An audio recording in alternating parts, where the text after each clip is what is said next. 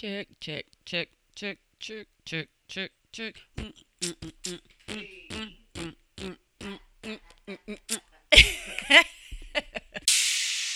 hey y'all, and welcome to In Killing Color. I'm your host Candra, and I'm here to tell you all about true black crime. I want to bring the light the unheard and push down stories of black serial killers, lesser known murderers, and true tales of crime scene cleanup. The danger in ignoring black victims and perpetrators is not only in the devaluation of black life, but also in ignoring systematic oppression that makes black people more vulnerable to violent crime and less likely to receive justice.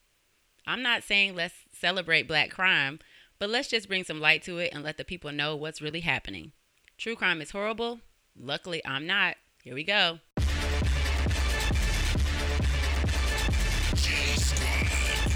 These are their stories.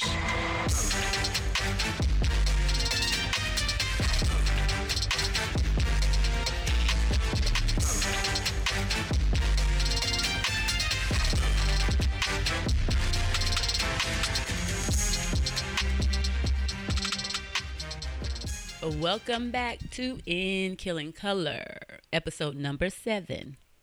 It's me. I don't have to introduce myself no more, but I will if you've never heard. It's Candra. And I'm so glad you came back. Today we are going to talk about Ronnie O'Neill III. I'm sure nobody knows who that is. You might, you might not, but it's fine. By the end of the story, you'll know. Let's get to it.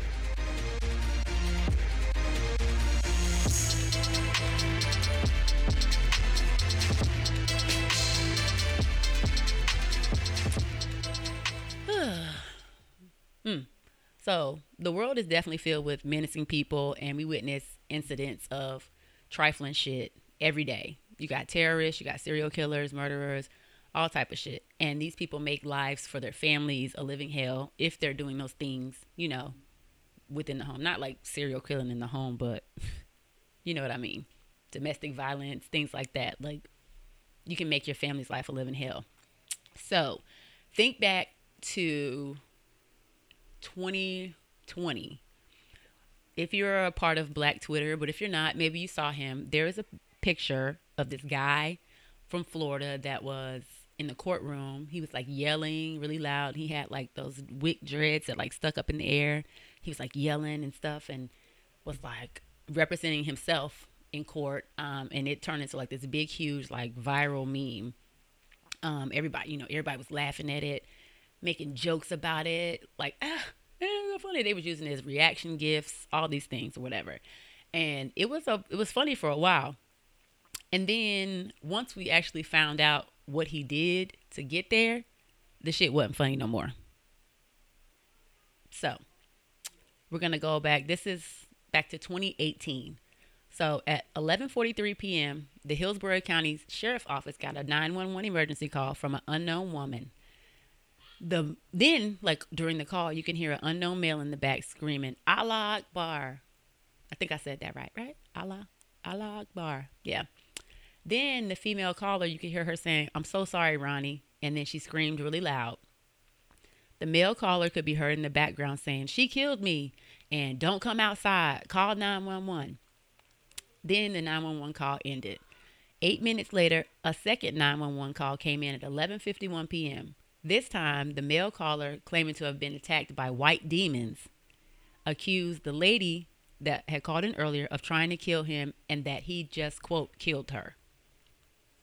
Ronnie gave that address to their home, and the police got there about eight minutes later to find a woman, later identified as his girlfriend, Kenyatta, lying unconscious in the front yard of the home.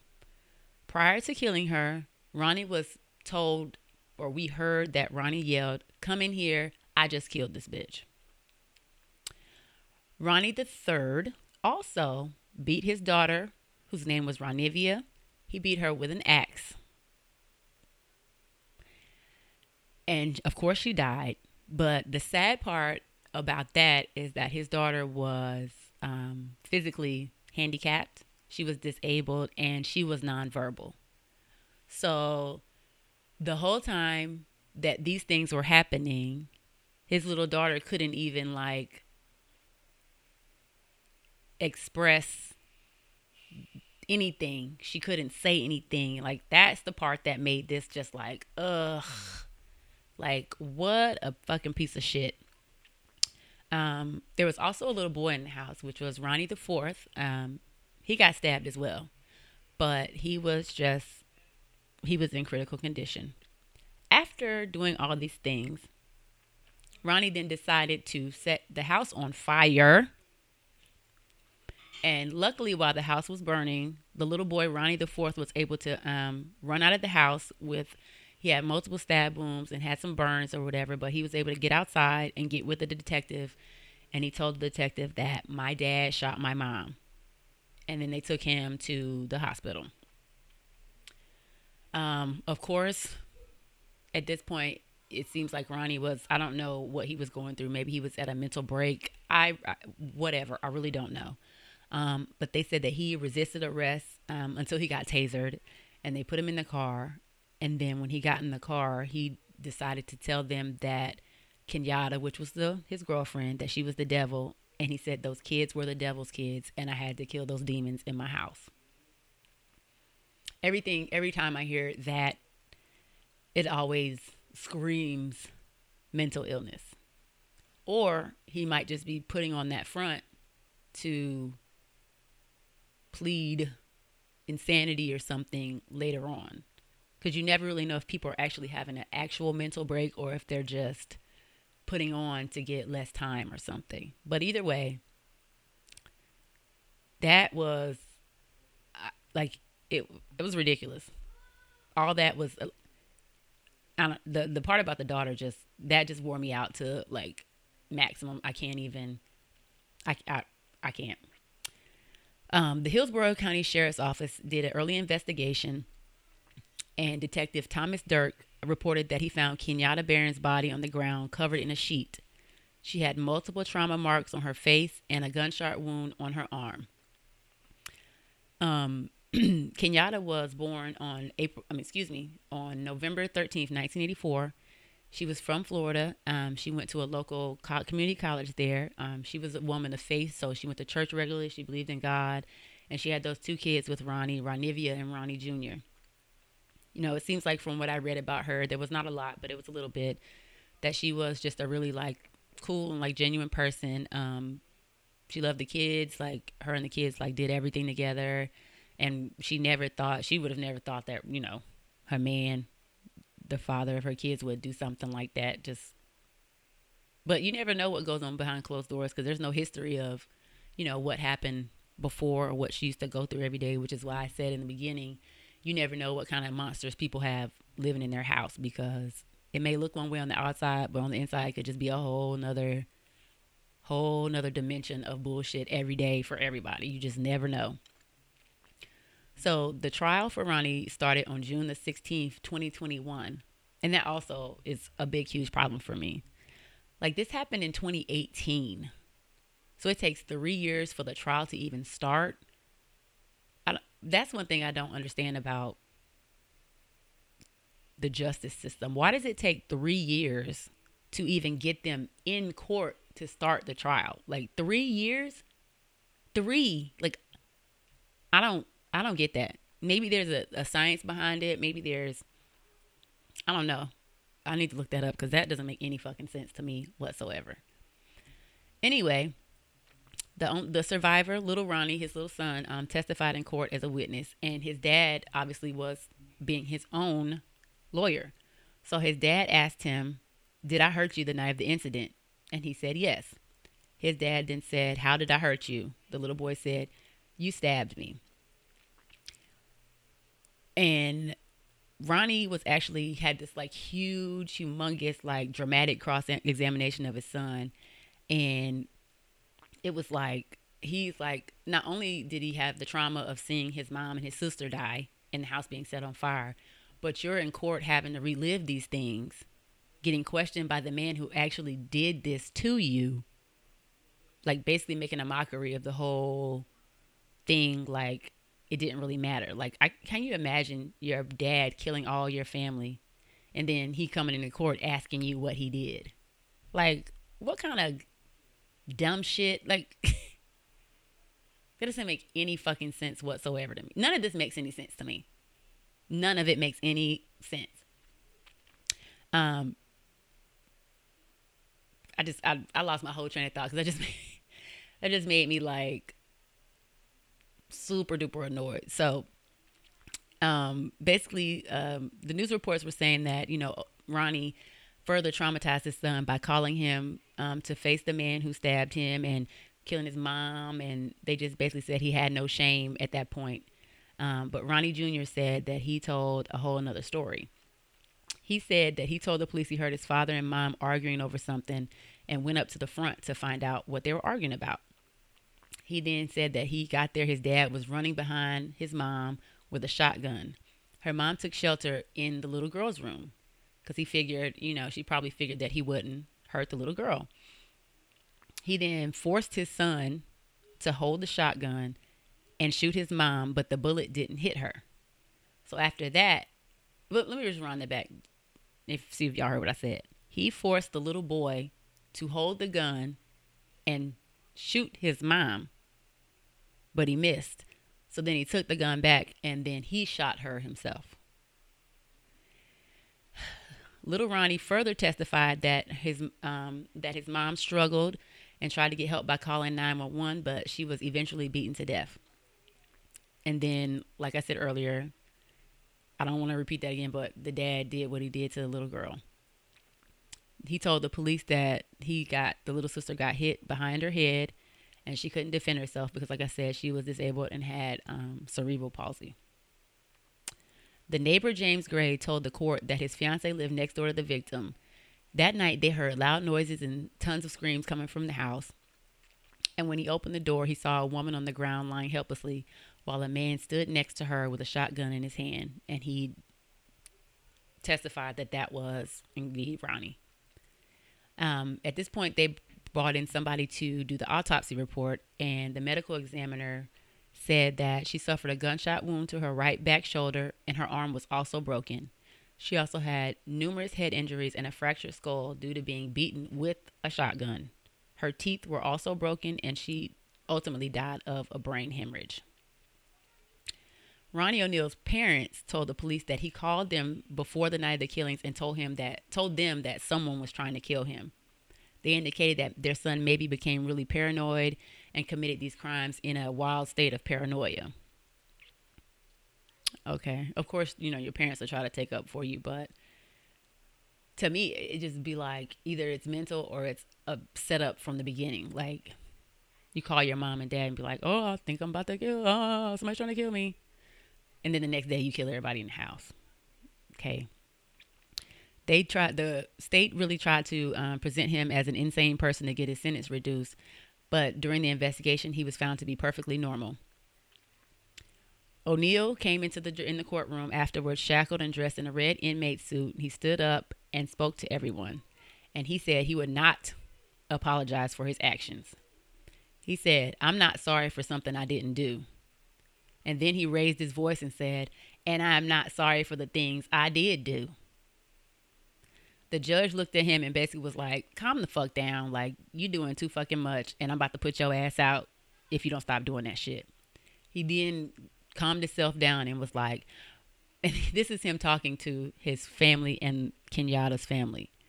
I will say I'm sorry for your loss. Everybody wants to point fingers and play the blame game without knowing the actual facts.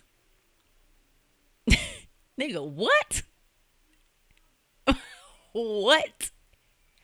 You're going to tell that girl's parents and your parents, I'm sorry for your loss. it's the insanity for me.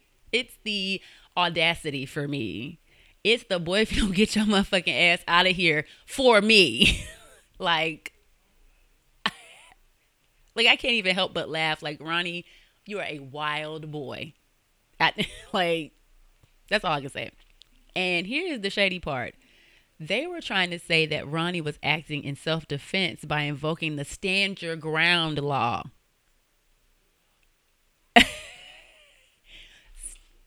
stand your ground?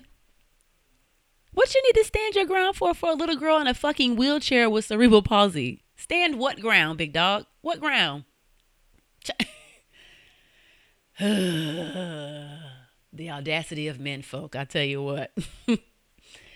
but, however, on June 21st, 2021, he was still found guilty of two counts of first degree murder, one count of attempted first degree murder, two counts of aggravated child abuse, one count of arson, and one count of resisting a law enforcement officer. A month later, on July 23rd, he was given three life sentences without the possibility of parole plus 90 years running consecutively. And that's I you know, I hate when they do all that extra shit. Just be like, dog, you in jail, you're not getting out. That's it. I mean, oh, three life sentences. So what is life? Is it like natural life? Because natural life is technically, from what I read somewhere, it's like 55 years. So it's 55, 55, 55, 90. Just be like, I'm not, you're not getting back out. Don't even worry about it. Life. No possibility. Period. But I guess you got to be technical about it. And then later on, the judge, whose name was um, Michelle Sisco, she said it was literally probably the worst case she's ever seen to date, starting back from when she was a judge in 2002. She said these murders were among the most cruel and vicious our community has ever seen.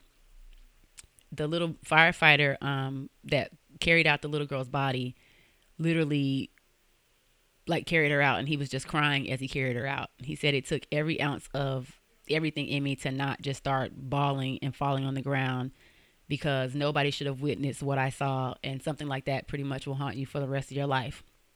And he says, I know the judge herself, after she saw the pictures, she said, I know for me, I would definitely be haunted by those pictures that I saw because it was just unnecessary cruelty to that little girl did not deserve that. She didn't. Like, she couldn't even, that little girl couldn't even take care of herself. Like, she couldn't even fathom what was happening. That's the stupid part. Like, that's the stupid shit. I like the judge was like, you know, she said she couldn't scream, she couldn't run away. She watched her mom die and she saw all these things where her daughter was already, you know, born with all these physical and mental challenges and for you to do that to her was literally like this just disgusting. Um this part is probably going to be a little weird to hear, but it's in here. The judge said that she came became visibly emotional when she described the moment of the little girl's death.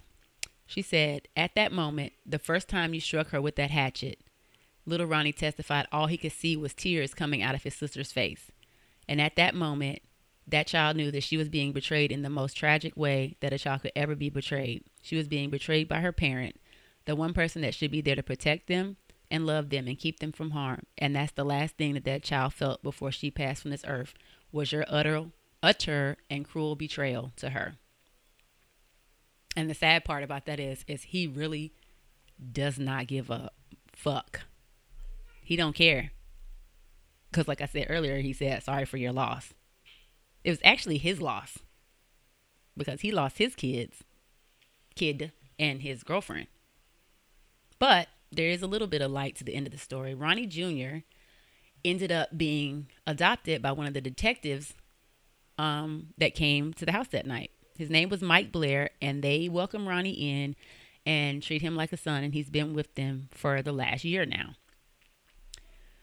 So basically, the they called these the Riverview killings because that was the neighborhood that it took place in. So the Riverview killings, on one hand, is the story of horror and brutality spread by menacing people affecting the lives of their families, the communities, and everybody around it.